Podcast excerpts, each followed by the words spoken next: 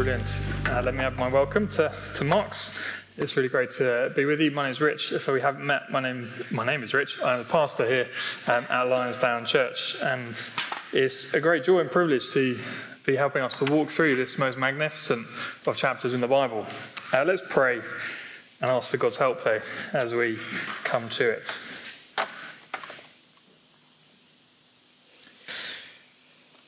Our Father God, we praise you for what we saw last week. For those who are in Christ Jesus, there is now no condemnation.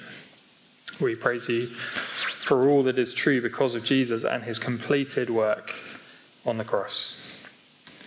And as we think this morning, as we come back to this, this great chapter and we think about how it is that we can be sure that we that, that truth of no condemnation is true for us, please work in us by your Spirit. We pray in Jesus' name. Amen. Who's the nicest person you know? Nicest person you know. Let me tell you about the nicest person I know. At least I'm going to say the nicest person I know of my generation, because there are probably nicer people of older generations, but that clear. Anyway, let me tell you about the nicest person I know. His name's Graham. We met at uh, NCT classes, which are uh, what you, um, you can do if you're having a baby and you kind of get taught everything about a baby. Um, we met Graham there and his wife, and then their child, and became friends with our child, and indeed they had a second child at a similar kind of time as us. Uh, and Graham, he, he's a teacher. He, he, loves his job. He um, works well at it. But as soon as the child came along, in one sense, he couldn't care less. He loves his family, and I genuinely loves his family probably as much as anyone I know. Deeply loves his family, just his greatest joy is spending time with his, his children. Uh, lovely. Very kind, very warm and welcoming, uh, friendly from, from the word go. Thoughtful, uh, asking about how we're doing and caring. Graham is one of the nicest people I know. But as it stands, he's going to hell. Why? One of the nicest people I know, and in many, many areas almost kind of shames me, and yet he's going to hell as it stands. You see, we can look at two people's lives one a Christian, one a non Christian, somebody who's not yet trusting in the Lord Jesus for themselves, and their lives can at times look very similar. And indeed, as I said, sometimes the non Christians' lives almost kind of shame us, Christians, and we wish we were more like them. Well, Paul, in the verses today that we're looking at, explains that there is a fundamental core difference between Christians and those who aren't. Or to use the language of last week, there is a fundamental core difference between those who are in Christ and those who are not. Last week we saw from verse 1 that almost hard to believe but wonderful truth that for those who are in Christ Jesus, that is, for those who have been united with him, as we have trusted in his saving work on the cross, we are united to him. For those who are in Christ, there is no condemnation, no guilty verdict, no, therefore, punishment coming. How can that be? Well, we saw those three reasons. We saw the reason there can be no condemnation for Christians is because sin was condemned in Jesus. He bore that condemnation himself. And we saw that his work on the cross was applied to Christians as the Spirit sets them free from sin and death. And then Christians are made righteous, that is, uh, uh, justified, innocent in God's sight. Say, but who is this for? Well, we saw it's for in Christ. But we also saw actually in verse 4, well, we didn't see, I didn't really um, kind of highlight it last week, but do you see in verse 4, in order that the righteous requirements of the law might be fulfilled in us, who, so here's a clarification. Who's this talking about? Well, it's for who walk, who walk not according to the flesh, but according to the Spirit. So Paul says that there are two different ways to walk, to live to live according to the flesh, which I'll explain in a minute, and to walk according to the Spirit, that is, according to the Holy Spirit. And to, today, in these verses, Paul builds on that clarification, that distinction between the two groups. If you've got a, a, a, handout there, you'll see that it's kind of not my, my normal talk notes, as it were. Um, if you haven't got it, it looks something a bit like this. Um, what I've tried to do is to summarize these verses in a kind of diagram form, because Paul jumps between these two different ways of life. And so hopefully that helps. If you look at it, you're like, what? Just turn it over and write your notes on the other side. Don't worry. But if it does help you, hopefully it will. Just to clarify, on the left hand side, this is as kind of those who walk according to the flesh. On the right hand side, well, that's those who walk according to the Spirit. And the ones in the middle are my kind of headings. I had a few mms, that's better. Okay. Left, flesh, right, spirit, middle of the headings. and even just from this little snapshot, and as we're going to see throughout, there's this fundamental difference between the two. And that difference starts off in their nature. Their nature. Have a look at verse 5. For those who walk according to the flesh set their minds on the things of the flesh. But those who live according to the Spirit set their minds on things of the Spirit. So we'll get to the minds bit in a moment, but before that, we see that those who live according to the flesh, those who live according to the Spirit. Now, the word live isn't actually in the original, it's, it's more kind of fundamental than that. It's those who are according to the Spirit, those who are according to the flesh. It, it's, it's their nature, it's who they are deep down. And there are these two completely different natures. You've got the, the nature of the flesh, those who are according to the flesh. Now, the flesh isn't just our kind of soft tissue um, that we've, we've got. The flesh is, uh, in the way that Paul uses it, is it's a sin dominated self, a sinful, self centered nature. So, the core being of who you are, that's what, what Paul's talking about the flesh. That sin dominated self, that sinful, self centered nature. That's on the one side. On the other, we have those who are according to the Spirit, whose lives have been invaded by the Holy Spirit at conversion as He came in and as He set free from the power of sin and death and brought us into this new realm of life those who are according to the Spirit. And this is the fundamental difference between Christians, sorry, between those who are not Christians and those who are Christians. It's not a difference of lifestyle or behavior. It's a difference in nature. It's a fundamental difference in who we are. But how can we tell? Because that is an invisible thing. There is no physical difference. When somebody becomes a Christian, you can't physically see a change and a transformation. They don't look different. You might smile more and we have those kind of things, but there's no fundamental thing that we can see. And I've already said that the lives can look different.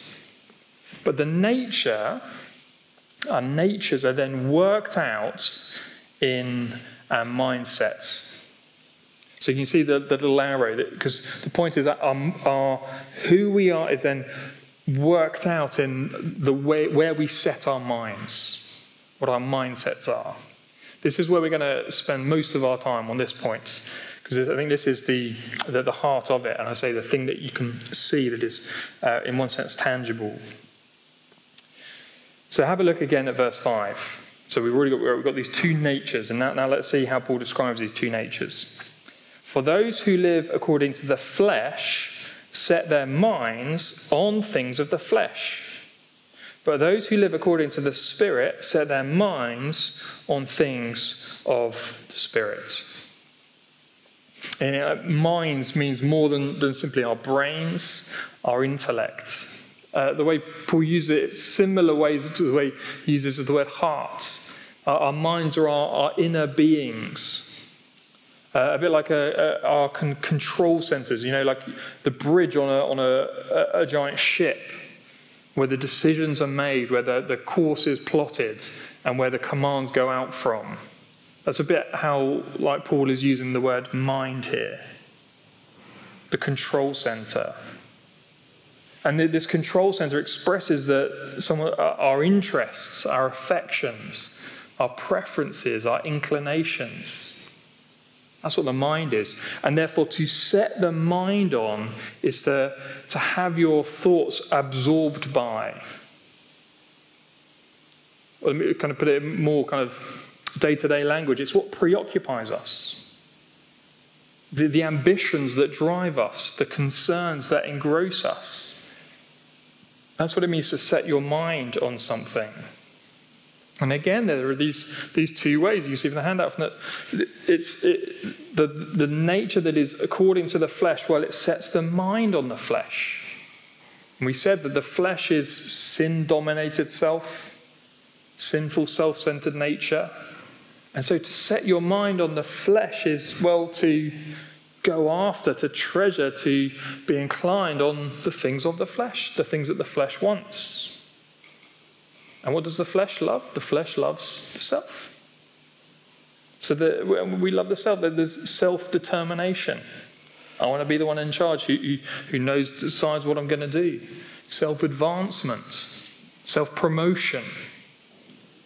Well, those who are according to the flesh set their minds on the flesh, on the self. In contrast, you have those who, who set their minds on the Spirit. Those who, according to the Spirit, set their minds on the Spirit. They value and prize and treasure and go after and think about things of the Spirit. God, His work, His promises, his, uh, sorry, His priorities, His, His desires, His advancement. That's what those who are in the Spirit, who according to the Spirit, set their minds on. Let me try and, try and bring this into to, to uh, again, real day terms for us. A helpful way to think about is, is what do you daydream about? Whereas I heard it described, I thought quite nicely this week. What do you think about when you're not thinking about anything else? Where does your mind go? When it has the time, where does it wander? I think the kind of things that our minds go to in those times are an indicator of what our minds are set on. Is it things set on the flesh, comfort, immediate comfort, joys, pleasures, ease? Is it things of the spirit? Now, of course, that is deeply challenging for us but often our, our minds are set on what we value most, uh, and we can see what our minds are set on by what we often think about. And of course, how we think often works itself out in how we spend our time, our money, our energy. Another way of thinking about it is when your thinking comes into conflict with God's word, who wins? When my, my thinking, my choosing, my willing, my desires clash with God's word in the Bible, what do I do? These crisis moments can be very small or, or very large, or they show where our mindset is. Again, which in turn shows our real and true nature. Now, again, brothers and sisters, please, please remember and notice that real Christians do stumble. Real Christians are, are going to think about things in this world, they're going to have concerns in this world. That is not wrong. What Paul is describing here is that, that general pattern, that tendency towards, that priority of. And Paul is saying, those who are in the flesh are going to set their minds on things of the flesh, whereas those in the spirit are going to set their minds on things of the spirits. That distinction between Christian and non Christian is a difference of mind, mindset. At their cores, their desires are going to be fundamentally different. That the non Christian wants what the flesh wants to, to live in rebellion against God, to live with self in charge. The Christian still sins, of course, but ultimately they want what the Spirit wants.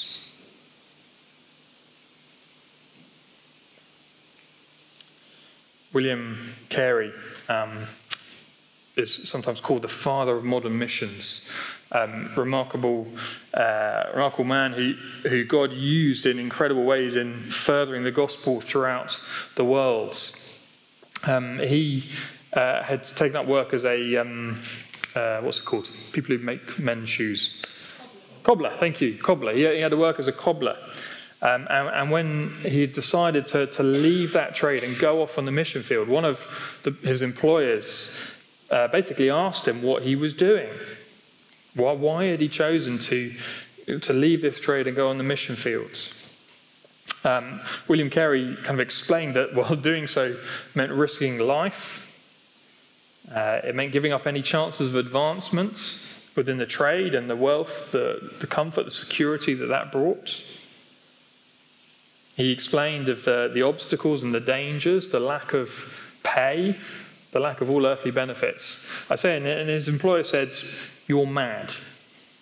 You are absolutely crazy to do what you're about to do. But the reason that that man said that is because he is of the flesh, and his mind is set on the flesh. And if your mind is set on the flesh, of course, what on earth are you doing? Leaving a, a trade, security, uh, money, to, to go risk, lose that or risk it or risk your very life to go across the world. Why would you? But William Carey, he cared about things of the Spirit. He cared about people going to hell. He cared about showing the gospel. He cared about people growing. He cared about people coming to see the Lord Jesus and trusting in Jesus for themselves. But it's not just famous missionaries. You don't have to be a missionary in order to, set, to be setting your mind on the spirits. No, it's the person who sacrifices uh, their reputation in the office by making a stand for Jesus, giving up potential promotions and furtherance in order to want to speak of Christ, to set their minds on the flesh. It's the person who, though tired, still comes along week by week, wanting to serve the Lord Jesus Christ. Setting your mind on the Spirit doesn't mean I say we all have to up sticks and move and go and serve the Lord over in, in another country somewhere. Of course not. It's where we are. Where we are. Where is your mind set? So the distinction between those who aren't Christians, those who are Christians, well, it's a difference of nature, according to the flesh, according to the spirit, which works itself out in a, in a difference of mindset, or set the mind on things of flesh, set the mind on things of the spirit. And then here we, the next step, we see the consequence of doing so.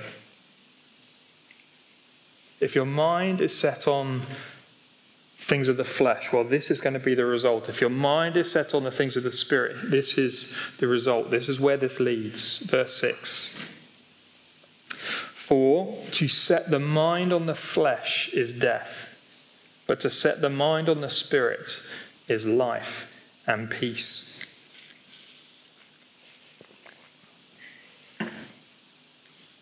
So stark, so clear, so different.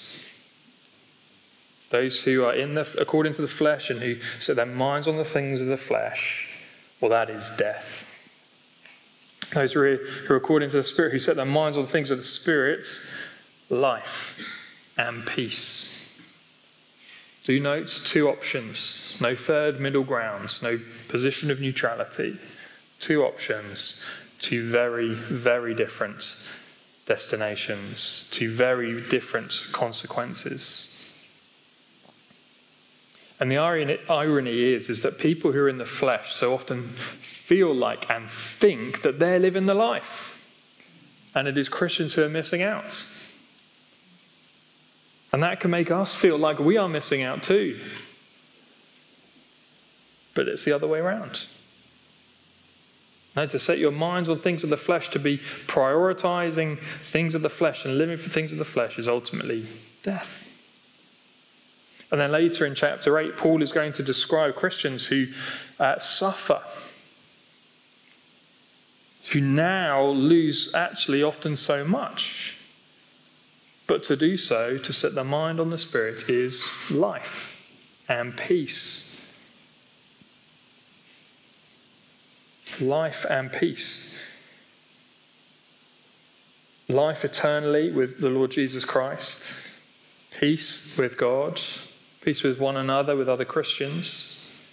Radical difference in consequence for these two different, um, two different people.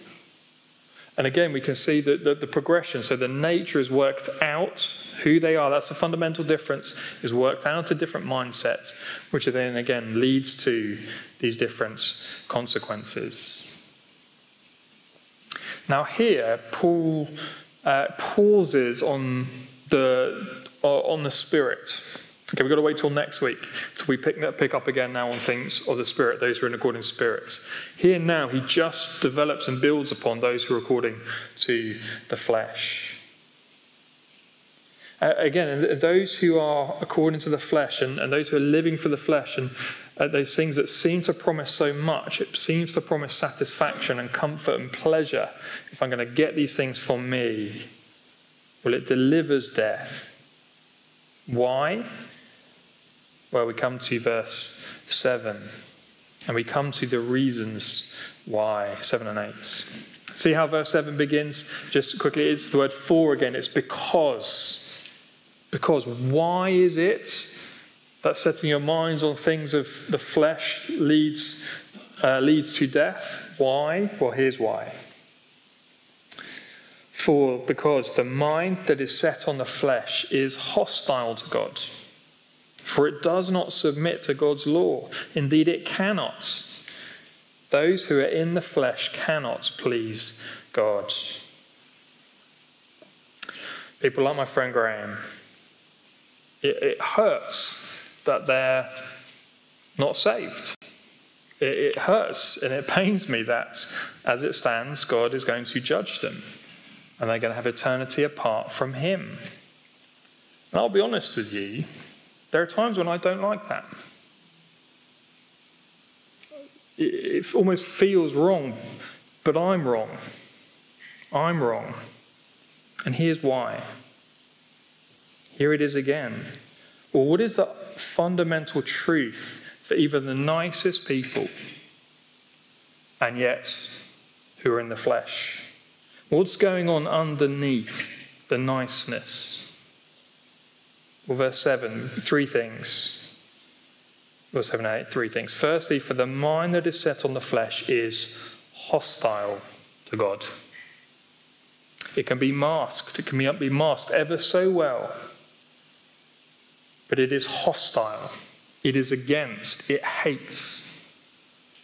Those who are according to the flesh have this fundamental hostility towards God. And for some, that is worked out and expressed very, very clearly. For many, it is not. And indeed, for, you know, we think, well, actually, look how religious so much of our world is. People, people kind of love God. There are gods everywhere, wherever you turn. Yeah, but loving those other gods, small g gods, inverted comma gods, is hostility to God, the one true God. So, first off, we see hostility. This is why setting your mind on things of the flesh leads to death. Well, it's because they're hostile to God. Paul goes on, verse 7 For it does not submit to God's law. Indeed, it cannot. Here's the second thing rebels. I said before, we love the, the self determination, the, the freedom to choose. We want to be in control. We don't like other people telling us what to do.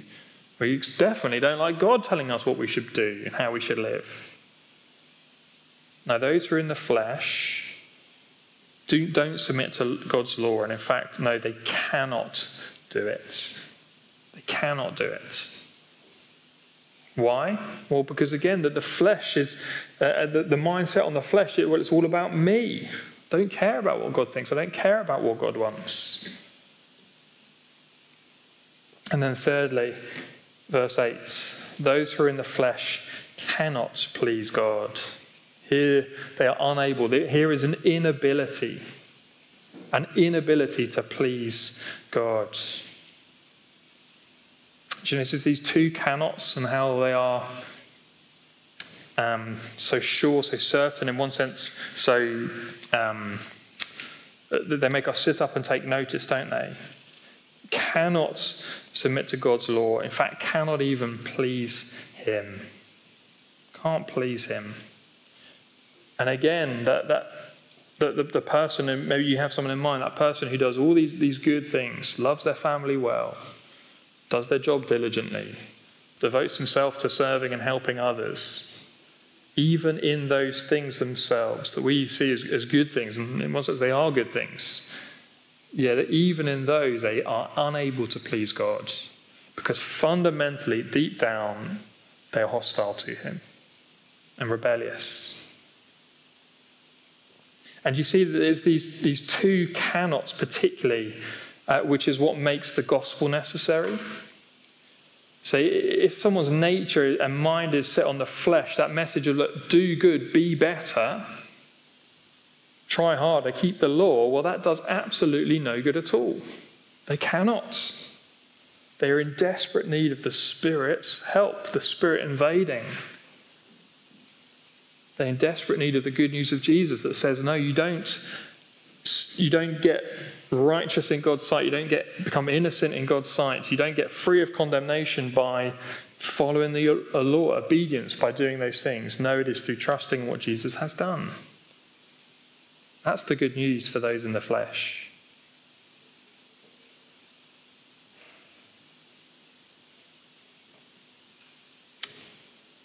So the, the difference, Paul stresses the difference between the, the non Christian, the Christian those who are not in Christ, those who are in Christ, those who are facing condemnation, those who are not facing condemnation. And we see that fundamental difference comes from the nature that is worked out in a mindset that leads to very, very different results. And this morning, maybe you've been coming for years. Maybe you look like every single else, everyone else around you do the same things.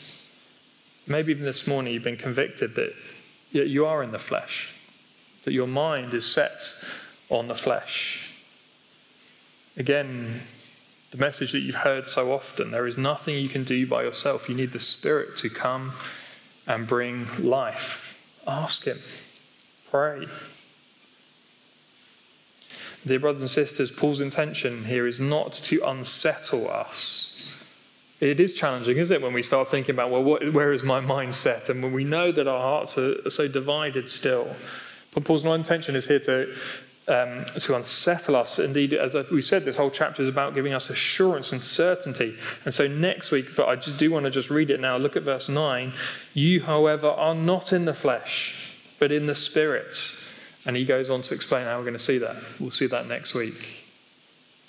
And Paul is saying, look, you can have confidence um, for those who are, who are not, in, uh, not in the flesh, but in the spirit.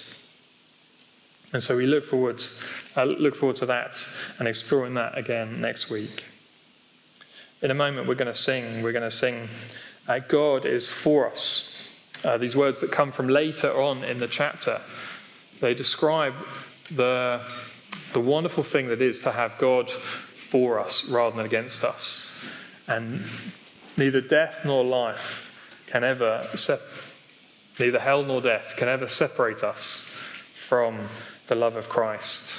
Death has been defeated by the Lord Jesus Christ. The Spirit brings that life. Let me pray and then we'll sing. Our Father God, we Thank you and praise you for the Spirit's work in your people. Lord, sobering things that we're thinking about this morning, yet how vital they are because of such the stark difference between those two states. Lord, we pray for your Spirit's work in us and through us as we seek to reach people with the good news of Jesus. In his name we pray. Amen.